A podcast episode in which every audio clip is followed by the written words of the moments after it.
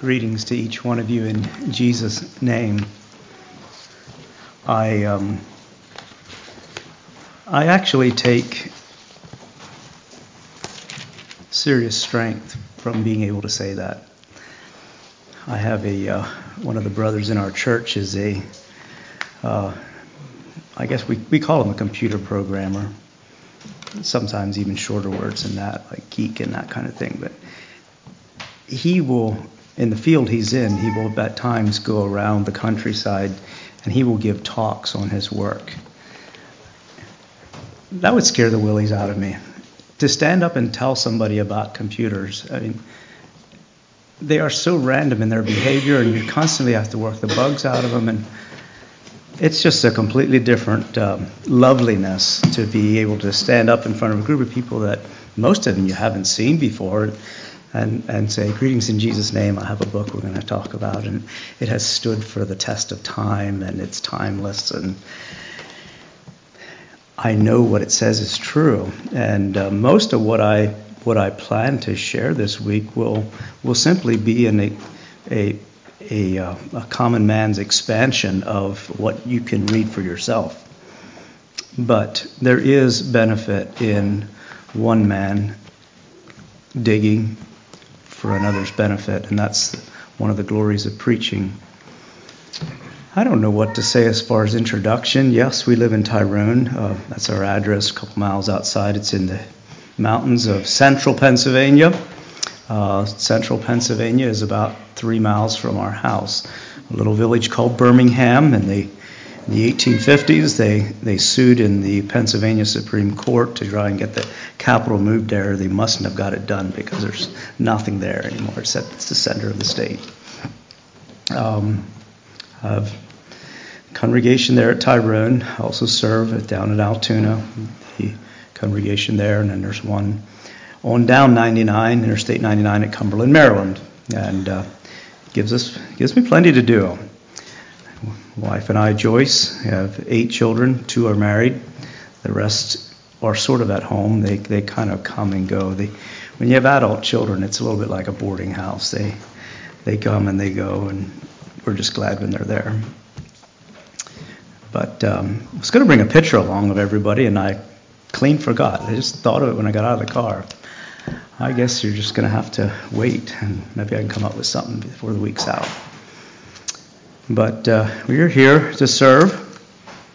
Um, not planning to have any children's meeting, but I think I'm going to uh, give out a question, a quiz question from the Bible, and I'll let you children dig into it and see if you can find it, or if you have to get your parents to help you or your big brothers. Um, some of these questions I know you can answer.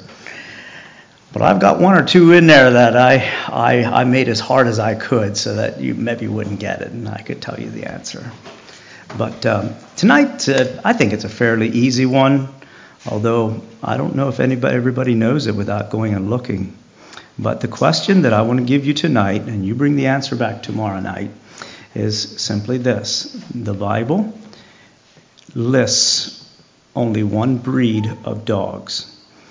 I'll tell you right now, there's no poodles in the Bible. The, Bible names only one breed of a dog. You see if you can find it and tell me what it is tomorrow night.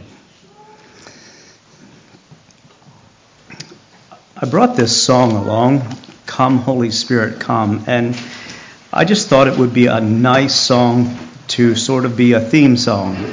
Um, in this work of revival, I don't always have theme songs, but we sang this song in our congregation yesterday morning. Uh, we have the Mennonite hymnal in our congregation, and it's we've been meeting together now for 13 years, and we're still learning songs in that. And last year, uh, one of our song leaders said that he's going to he's going to present a song that he doesn't think we've ever sung in the church yet, and we're going to sing it for a month. And uh, this was one of the ones that we practiced and learned last year. And yesterday morning, the song leader just chose it, and as we were singing it, I was thinking about what a beautiful prayer song it is for a week of revivals. It's simply a an invitation for the Spirit to come and do His work. Um, it's a lot like the song "Come Gracious Spirit, Heavenly Dove," but different. How many of you know it? It's well, we might be able to soldier through it, and by the end of the week, we can sing it lustily. Um, I'm not the world's best song leader, but I think we can get it going. Can you give me a pitch? And uh, we'll sing, let's try and sing verses 1, 2, and 5 tonight. And uh, we'll try to lift our voices on this prayer every evening. Got a pitch? Ooh, come, Holy Spirit,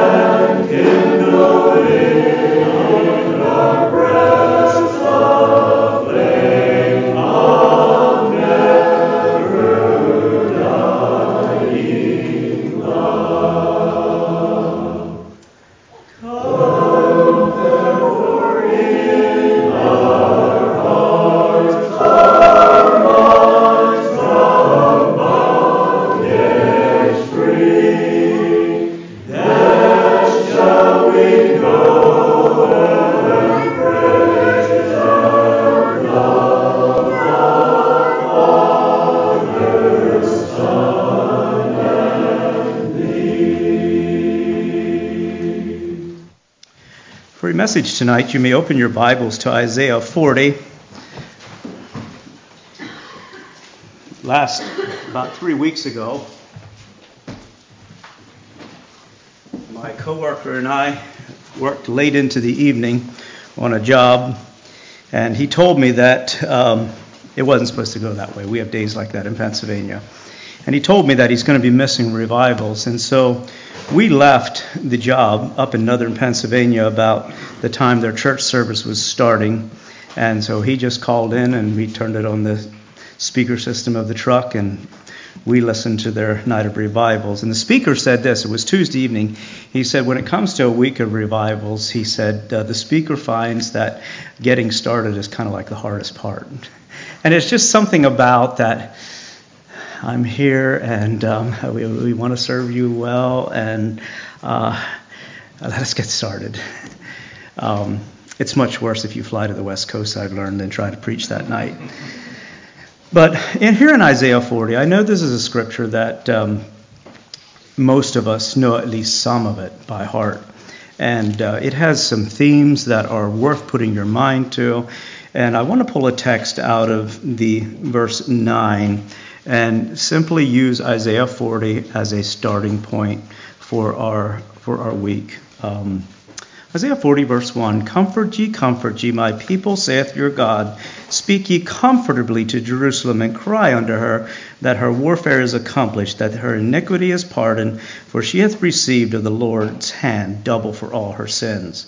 The voice of him that crieth in the wilderness, Prepare ye the way of the Lord, make straight in the desert a highway for our God. Every valley shall be exalted, and every mountain and hill shall be made low, and the crooked shall be made straight, and the rough places plain and the glory of the Lord shall be revealed, and all flesh shall see it together. For the mouth of the Lord has spoken it.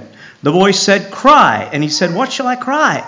All flesh is grass, and the good, goodness thereof is as the flower of the field. The grass withereth, the flower fadeth, because the Spirit of the Lord bloweth upon it. Surely the people is grass. The grass withereth, and the flower fadeth. But the word of our God shall stand forever. O Zion, that bringest good tidings, get thee up into the high mountain. O Jerusalem, that bringest good tidings, lift up thy voice with strength, lift it up, be not afraid. Say unto the cities of Judah, Behold your God. Behold, the Lord God will come with a strong hand, and his arm shall rule for him. Behold, his reward is with him, and his work is before him. He shall feed his flock like a shepherd. He shall gather the lambs with his arms, and shall gently lead those that are with young. I'll cease reading there.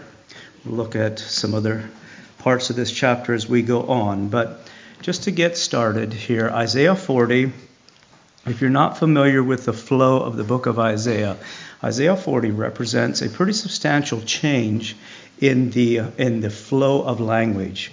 Um, it's been already observed that there are 66 books in the Bible. There are 66 chapters in Isaiah. There are 39 chap- books in the Old Testament. There are 39 chapters in Isaiah, and there are um, 27 books in the New Testament and 27 chapters in the last half of Isaiah. And the first half of Isaiah is talking Old Testament, Old Covenant. The people, the people have wandered away from God, and there is going to be judgment. And the stories of Hezekiah are mixed in there. And then when you get to Isaiah chapter 40, you see this beautiful shift where all of a sudden the prophet begins to speak, and he begins to talk about a, a restored time, a time when there would be something new on the earth and, and it would be different for the people because there would be a work of the arm of the Lord that was going to change things. And from then on, going through Isaiah, you start to read things like um, Isaiah 42 Behold my servant, whom I uphold, mine elect, in whom my soul delighteth. I put my spirit upon him. He shall bring forth unto the Gentiles judgment to the Gentiles. He's talking about Jesus.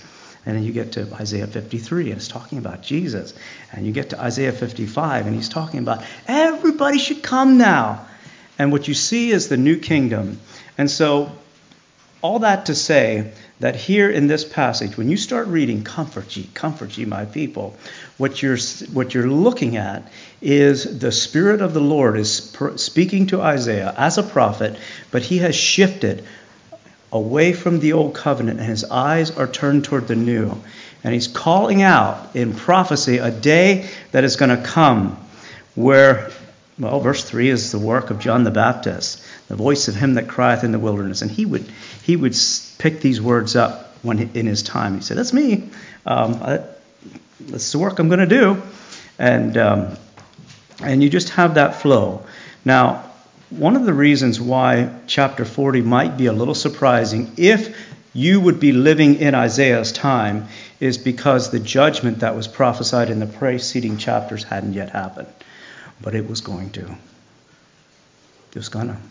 They weren't going to get away from it. God, in his mercy, told Hezekiah in chapter, uh, it's just right there in chapter 39, after he had bragged to the Babylonians about how rich he was and everything he had, and he showed it to them. The prophet came back and said, This is going to cost you, and it's going to cost your people, and you're going to face judgment, and everything you have is going to be taken. But the Lord said it wouldn't happen in his days, and, and Hezekiah was twisted enough to say, Well, that's great. At least it ain't happening to me. And I, it, Hezekiah is one of those people that is so inspirational and then you look at the end of his life and just kind of leaves a taste in your mouth. He, he did not end where he started at all, or where he had continued for many years. But in Isaiah 40, the prophet begins, begins to speak, and the message is comfort. Comfort ye. A little bit like verily, verily. Comfort ye, comfort ye.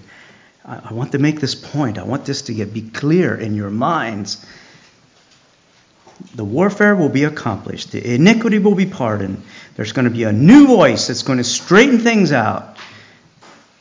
And, and, and, as this transition, this change is laid out in prophecy to the people, you get down to verse 9, and he says, Now, Zion, you get up. You go up there on the, on the ramparts, or you go up on the, the city wall, the, the watchtowers, and you get in there and you get your trumpet out and you start you start just letting it rip, just letting it out. Cry, cry. Say unto the cities of Judah, and this is what they're supposed to say Behold your God. Behold your God. Behold your God. Um, and it's a very it's a very simple message. But the message of behold your God is intended for the people who will be facing severe judgment to turn around and say, I see Jehovah, I see who he is, and, and it's to be all right. Comfort ye, comfort ye, speak comfortably. The warfare is accomplished. Behold your God. And so God, in his majesty, offers, offers comfort after judgment And, and it's just, I, when I read, okay, I like the book of Isaiah. It's one of my favorite Old Testament books. But when I read it, I keep marveling at how a man could take the pen, write on the scroll 700, 800, 1,000 years before its time, and just write it down past tense. And today, we have, who have come after, in an age after that, look back on it and we read it past tense, and it makes sense to us. But you have to understand that he who first heard it, it was past tense to him too. And it was just as sure. It's just as right. And, and when you start comprehending that, all of a sudden this book starts to open up because you realize that you're, you're, you're, you're eavesdropping on I am. The one who knows the end from the beginning is writing down how it's going to be. And it's safe to look at that and to read it and to grasp it and say, oh, this is comfortable because God is in control. But the cry is still this good news, these good tidings. Oh, Zion, that is, is going to bring good tidings. You know how we operate today. Did you hear? They had their baby. Did you hear? Those kidnapped ones in, in Haiti are, are free. Did you hear that? And it just goes like wildfire, just whoosh. Um, maybe a soul gets saved. It's wonderful stuff, wonderful news. And, and, and it just spreads. We are empowered with social media and we can blast it from 16 different directions. Behold, behold the good tidings. But I find the phrase in its simplicity, behold your God, to be one that, as I meditate on it, that this was the watchman's message, that he, he would climb up there and he just let his voice carry on. When I think about these people, I go over to Bangladesh, and I know there's other third world countries where this happens, and they'll take their little electric three wheel cart and they'll put a big amp on the back and a big megaphone, and they'll just start pedaling down the road. And it's playing a preacher, and it, you can hear it probably a mile or two away, and he's going down the side road, and there he goes, sitting on the rooftop in Bajau, and I can hear them out on the sand road, and they're just going, and they're just crying out, and they're just crying out. And I don't know, I don't know the Bongo language, so I asked my boy, what is he saying? He's saying, "Come to the mosque, come to the mosque, come to the mosque." Don't pay him any attention. But that, that is, that's the dynamic of how it's working. Behold your God, behold your God, behold your God. And this whole idea of beholding God is a fascinating one to me because of a very, a very um, important truth. Okay, what's beholding? Do you know? You don't use that. You probably didn't use that word today, did you? Behold. no, we'd say look. Um, we would say, behold, according to the concordance, means to peer, to gaze, to stare. According to the Bible dictionary, it's to look at, to perceive, or to gaze at. So we don't use that, but it, it's more than just glance. It is that almost that stare. the mouth comes down. And when I think about behold, I, I go back to a memory 20 some years ago, September 11th, the World Trade Centers were atta- were crashed into by the airplanes, and they fell down. Now, I, that part, I was part of a committee of five men that was responsible to take uh, groups of young people, anyone that wanted to go, along for street meetings in New York City. And one of the places we would we would go was right there at the Twin Towers. Where there was a place where you could stand and you could sing and could pass out tracts we were supposed to go up there with 60 folks on uh, the 16th. And I said, wow. Um, number one, we always come in the PATH and get on the A train at the World Trade Center. That's all closed down. So we decided that the committee would just go up and just about a week later and just go see what you can actually do around the city and just kind of figure out if there's a place because one of the things we knew was that New York City was tender at that moment, and it was a it was it was an excellent time to have some tracks and to have some some CDs. They, they used CDs back then, and and so we said, well, let's go up there and see what we can do. Now you know what we did as soon as we got across the Hudson River. We said, we're going to go see the pile. And we had to walk between 18 and 20 blocks. We crossed the river, got off the bus, and we started walking. And we walked down across from middle Manhattan down to bottom Manhattan. And finally, we came to this place where we turned the corner, and about seven blocks in front of us is what was left of the World Trade Center. And you could see down the boulevard, and there was just hundreds of people standing there, and nobody was talking. They were just looking. They were just staring at the pile. Those two buildings that were what, 1,400, 1,300 feet tall, have been reduced to a pile about 140 feet high, and they were still smoking a week later. And I mean, there were soldiers in Iran. I never saw that in America before. But that's beholding. It's just that they're, they're not there anymore. It's you, know, you behold. And, and, and this, is, this is the open mouth gaze that we are called to in this that as God is going to restore unto himself a people, and as we know more today, we know that the work of Jesus Christ is directly tied into this. But, but the prophet is calling out a, a motto or a mantra that he is, is, is, is sowing among the people that it is time to lift up your voice and say, Behold your God. And I don't really have a lot of a, a very broad burden tonight because really all is, which is on my heart is simply to pick up this message that was called out by a prophet thousands of years ago and it stands almost immortal. It sure stands yet today to do the same thing. Behold your God. Behold your God. Behold your God. And that we will go nowhere in life, particularly in our spiritual well being, unless we first do this simple act of obedience. Behold your God. Let me tell you about the dilemma of beholding God. Do you know what the Bible says about looking at God? Can't do it. John 1:18 No man has seen God at any time. And it goes on to explain that the fix was that God simply loved us so much that he gave us his son, who is the image of him. And that son was a copy of his father so much that as you move through the book of John, time and again this will come up. If you see me, Philip, don't ask where God is. If you see me, you've seen the Father. Okay? And there's a, there's a secret right there that I learned a couple of years ago in a really unique experience about how you look at God, how you behold Him, even though you can't see Him. How many of you remember the comet Neowise that came through in 2020? Uh, a couple of you do.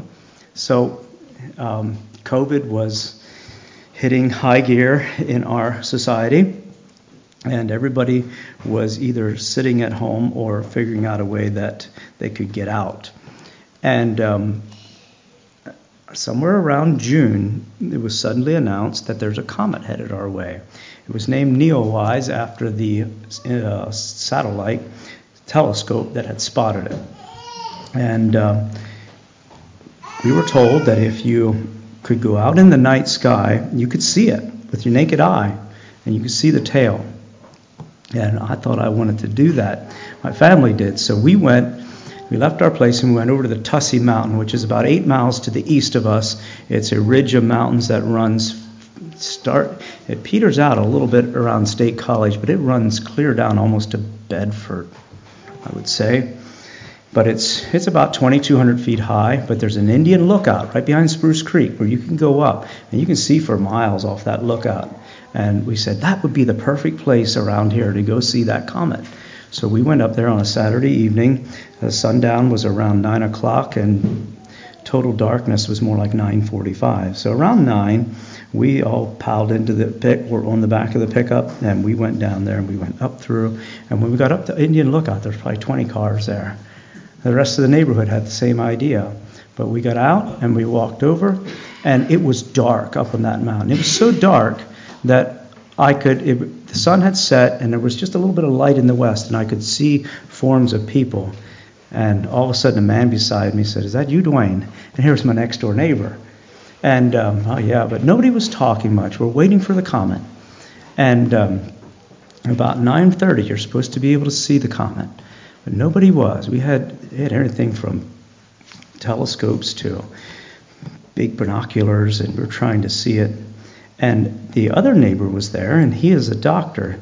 And he said, You know, you can't see the comet if you look for it. I said, What are you, what are you saying?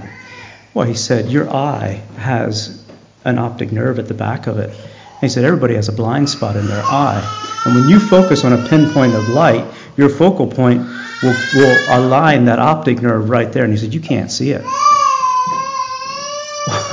so we may as well go home. No, he said, Just don't look for it.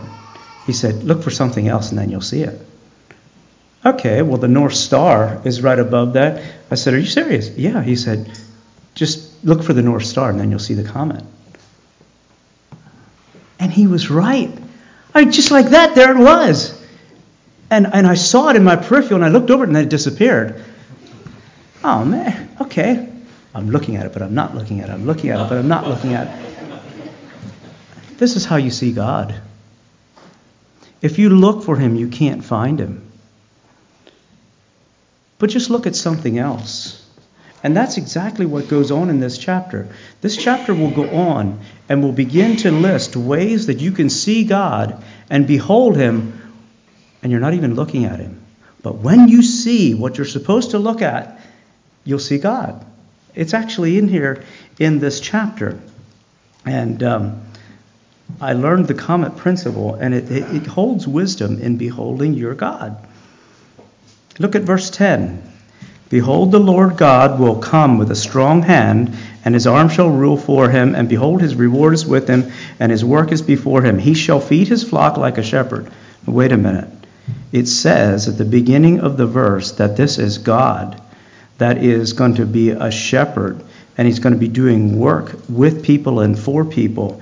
He's going to carry lambs in his bosom. He's going to gently lead those that are with young. Just let your mind wander a little bit. Do you remember in John 10 where Jesus was teaching one day and he said, I am the good shepherd. My sheep know me, they hear my voice. Do you remember the story of how Jesus one day was teaching out in the desert and the people had not had anything to eat for a whole day and he fed them 5,000 the one time, 4,000 another time. That sounds just like this person here who's feeding his flock, he's gathering his lambs. Let the children come unto me, for of such is the kingdom of heaven. You see, it's all right if you can actually see Jehovah. And he's okay with that. What he really wants you to see is his beloved Son, in whom he is well pleased. He called this the incarnation, where divinity came down and took on the form of flesh. And the best way in the world to see God is to examine his Son. Now, I'm covering acres and acres of theology right now at a really high rate of speed. But I'm just giving you an example of how you're going to see the invisible the pin of light that your optic nerve covers up. It is a fascination to me how there are people that wonder if there is a God, and they look and they look for God and they never find Him. And then there are people who believe there is a God and they see Him all over the place. Isn't that something? Well, that's how faith works. This shepherd takes care of the moms, the mothers with young. And I just think of that time when Jesus is hanging on the cross dying, and Mary did not have any young children, but as he's gasping his last breaths, he's calling out to John, Will you take care of mother? He's taking care the mothers. And all you have to do is take a good hard look at the shepherd that you can see, and you will see the God who is his father. It's, it's intended to be that way. Look at verse. Um,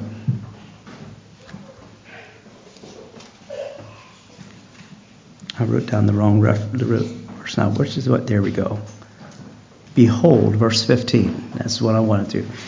Stop and gaze. The nations are as a drop in the bucket and are counted as the small dust of the balance. Behold, he taketh up the isles as a very little thing. Now, this is talking about the Lord, but as it asks the question back in verse verse 12 of who measures the world in the hollow of his head, and we have these fantastic measurements of the hands of God and the strength of God and and the horsepower that he had. Well, that's the wrong unit of measure because we don't have a number for that.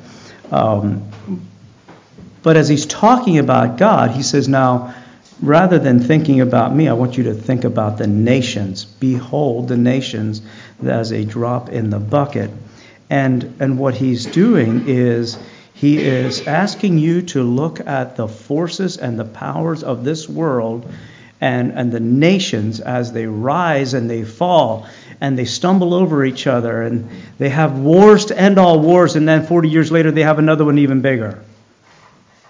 Behold, the nations are as a drop in the bucket. And people and historians will line up and try to figure out how in the world World War I happened. And all they need to do to answer that perplexing question is says, well, there's a Jehovah in the sky that sets up whom he wills. And you can't even vote him out. You can't even. And by telling us to look at the nations and their inferior quality and size, as opposed to the invisible God, all of a sudden in the peripheral you see the God who rules the nations. And it's just that, that whole exercise of look at something else so that you can behold the infinite. You can, you can, you can view the supreme. History is full of perplexing questions, stories that went the other way from which logic had said. Look at, look at things like the American Civil War, the Revolutionary War. I just marvel at how you listen to those accounts, and, and by all the way that the, that, that the events are unfolding, this side should have been the victor. But I don't know why this happened. But that that general went out there in that field and he should have never done that. Yeah, well, he didn't know that. He thought he should because he wasn't in control. And now we have the story. Behold the nations, which are as a drop in the bucket. When you examine that, you will suddenly see the supreme who is behind the nations. And then in verse 26, we have this, this golden verse Lift up your eyes on high, and behold, who hath created these things, and bringeth out their host by number? He calleth them all by the names and the greatness of might, for he is strong in power, not one faileth. What sayest thou, O Jacob, and speakest, O Israel? My way is hid from the Lord, my judgment is passed over from my God. Israel and Judah, what are you saying? You. Take a look at nature, take a look at the creation, and you will see the one that you can't see. What makes you think that you're operating oblivious to him or outside of his circle of concern? It's not true. And what we have is a call to behold the nation. I know in my heart that every human being is making a fundamental decision to ascribe what he sees with his eyes to be masterly designed by Jehovah or some other explanation or explosion. It just is the way it is. You've already decided which way you're going to have it. But, but if you want to see God, creation is a fantastic place. I told you about this comet uh, you want to spin your mind a little bit? The people that discovered it, the, the, the astronomers that discovered it, said that it runs an 8,000 year cycle. Okay. We can work with that, can't we? That means if the world is 6,000 years old, that when, it, when God said that there be light and then he put the planets, he, he put a comet on a trail going directly away from us. And when Noah's flood happened, it was even farther away from the earth than it, ever, it was when he created it. And when he called out Abraham it was still going the other way. And when and you just follow the timeline of creation and say, so where's Neowise by now? And suddenly you realize that he turned the corner somewhere around the time of Isaiah. It turned the corner and it's coming back the other way, and it's been coming back ever since. Does that does that mess with your mind a little bit? It, uh, for some reason, it's like it's like a bad cell phone signal or something. You just start to have skips in, in between the words. There is one other possibility that I can think of because of what I know about God, and that is that maybe He didn't create it on the day of creation. Maybe he just created it a week before Neowise saw it because the whole world was gripped by COVID 19 and they needed something to put their mind on. He said, Here, take a look at this. And then he brought it right down past our hill, and we went up in the mountain and watched it. God can do that too. And not, the one is not harder than the other. At least I don't think it is. If you can make it the first time, you can make it any time, right? Sure. So maybe he just 2020 is when it was created. No human was around. Our telescopes didn't see it. There was we didn't even see a bang, but there hey look, there's a comet coming our way. Well, let's chart the trajectory. That's an 8,000 year loop. Well, yeah, it's on an 8,000 year loop, but who knows where it started? Why don't we just why don't we just behold who hath created these things? And you know, my world in central Pennsylvania is full of, of that kind of thing. This is the time of the year where, when I go from Belleville over to Penn Valley to collect their water sample, I go over Jack's Mountain, and as sure as the sun came up, there will be all those hawk watchers sitting there. You know what they're waiting on? They're waiting on the golden eagles to come down from the tundra and soar by that mountain because they do it every year this time. And there are people that are paid minimum wage. It's a I can hard I want to do it when I am retired. And just sit up there with my clipboard and my t- binoculars and just Cooper's Hawk, put it on that sharp shin hawk. Oh, they're, moving it. Bald eagle. You knew they were coming. They always do. They were created that way. And if you sit there in the spring, they'll be coming up the other mountain, going the other way, heading back up because they're down to North Carolina or down to Savannah, Georgia, or wherever the hawks go different ones go to different places. And I ask the, I, I usually stop and just talk with the people. What are you seeing? Why do you do this? And uh, they all say the same thing. They say that it's such a beautiful thing to watch and they know it's coming. And not all of them will say whether or not they, uh, they believe in a creator that made them and sent them on their way. But there it is. It's just a, it's just a beautiful thing. We have the Juniata River right out in front of our house, not, not it's a mile or two away. But I watch that, and, and every season there is a different order. And in the winter, it's cold and dark and black. But in the in the summer, it shines golden. And Sean and I go down there and we go smallmouth fishing, and the minks come out on the other side, and over here is something else. And then these ducks come down through, and then the the other uh, I don't even know all the all the different species of ducks that'll swim down while we're down there fishing. But it's like there's this whole system here along this river is alive, and, and something's ordering it. Yep. I can't see him when I look at him, but I can see him in the peripheral.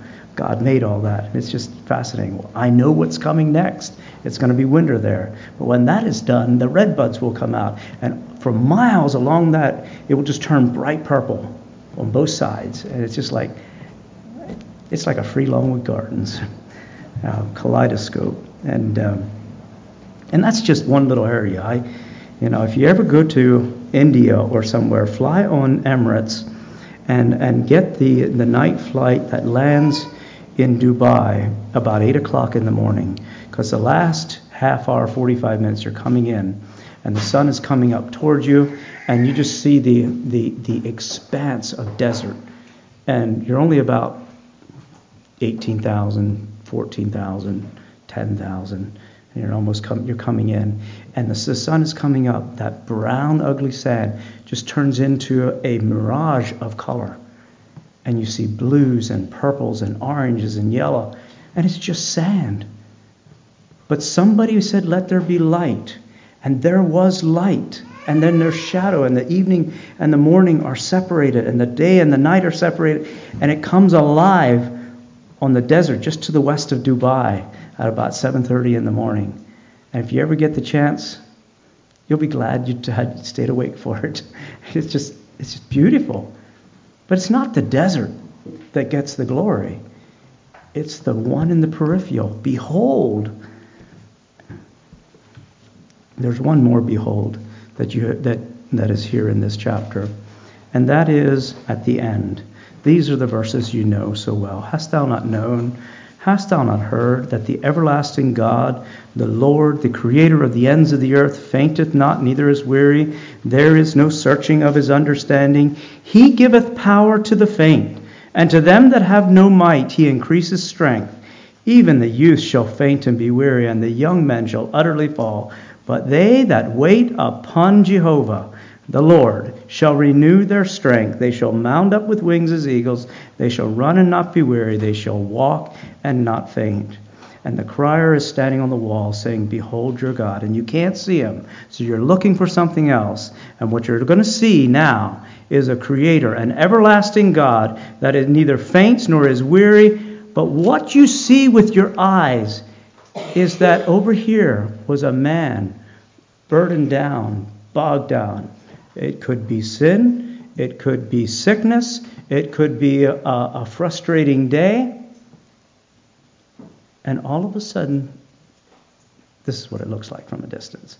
All of a sudden, that man perks up and he gets his strength back. Where did that come from? It's a very spiritual thing. Perhaps the man prayed. For sure, he got grace, power to the faint, and to them that have no might, he increases strength. And when you see a human being go from cast down to lifted up, and it looks like nothing you could see or put your hands on happen, you've just seen the Creator in the peripheral. Behold your God. And this is a dynamic that I'm sure many of you, I'd like to believe all of you, even if you have been so stubborn as to not name his name, the name of Jesus, or to follow him, it's you still get it. I marvel at how my neighbors and customers, just as obstinate as the day is long, and then they get this break, this new boost and they don't even know where it comes from, but I can tell them where. Because I know the invisible. And I know his work when I see it. He giveth power to them. And they that wait upon the Lord shall renew their strength. They shall mount up with wings as eagle. They run and are not weary. They walk and, are, and do not faint. And it's a marvelous thing and really, the only thing I was trying to stress tonight is the call to recognize the call that we're supposed to look for God, behold Him. There's a verse in Psalms that says that at the end of time, God is going to turn the nations and all those who forget Him into hell. And, and, and just listening to that verse, you say, Ooh, that's kind of harsh. But no, it's not. For you see, even though the optic nerve was blinding out the light, the peripheral was exploding with reality the whole time. And anywhere you look, whether it's in your nature, whether it's in the movings of up goes Donald Trump and down goes Donald Trump, or whatever, and, and in these, these little stories of a man cast down, or a woman for that matter, a family, and they enter into some of the darkest valleys of living, and they come out the other side lifted up. And you say, How did that happen? To which we simply answer, You just seen God. And so the question tonight is Are you looking for God? Do you see Him? Do you retain that option in your, in your reality? That's the cry of Isaiah 40, from what I can tell. I don't think I'm going to give an invitation. I want you to just go home and ask yourself the question Do I, do I look for God? Do I see Him? And if you don't, that's understandable. Nobody can see Him. But everybody can see all this other. I almost said stuff, and that's not the right word. All this other accompaniment. It's His hand that is doing these things. And when you see the Savior, and when you see the nature, and when you see the nations, and when you see the grace, you know that He is here. Go home and think about these things. Come back tomorrow night, and we will study some more. God bless you for coming. Let's stand for dismissal.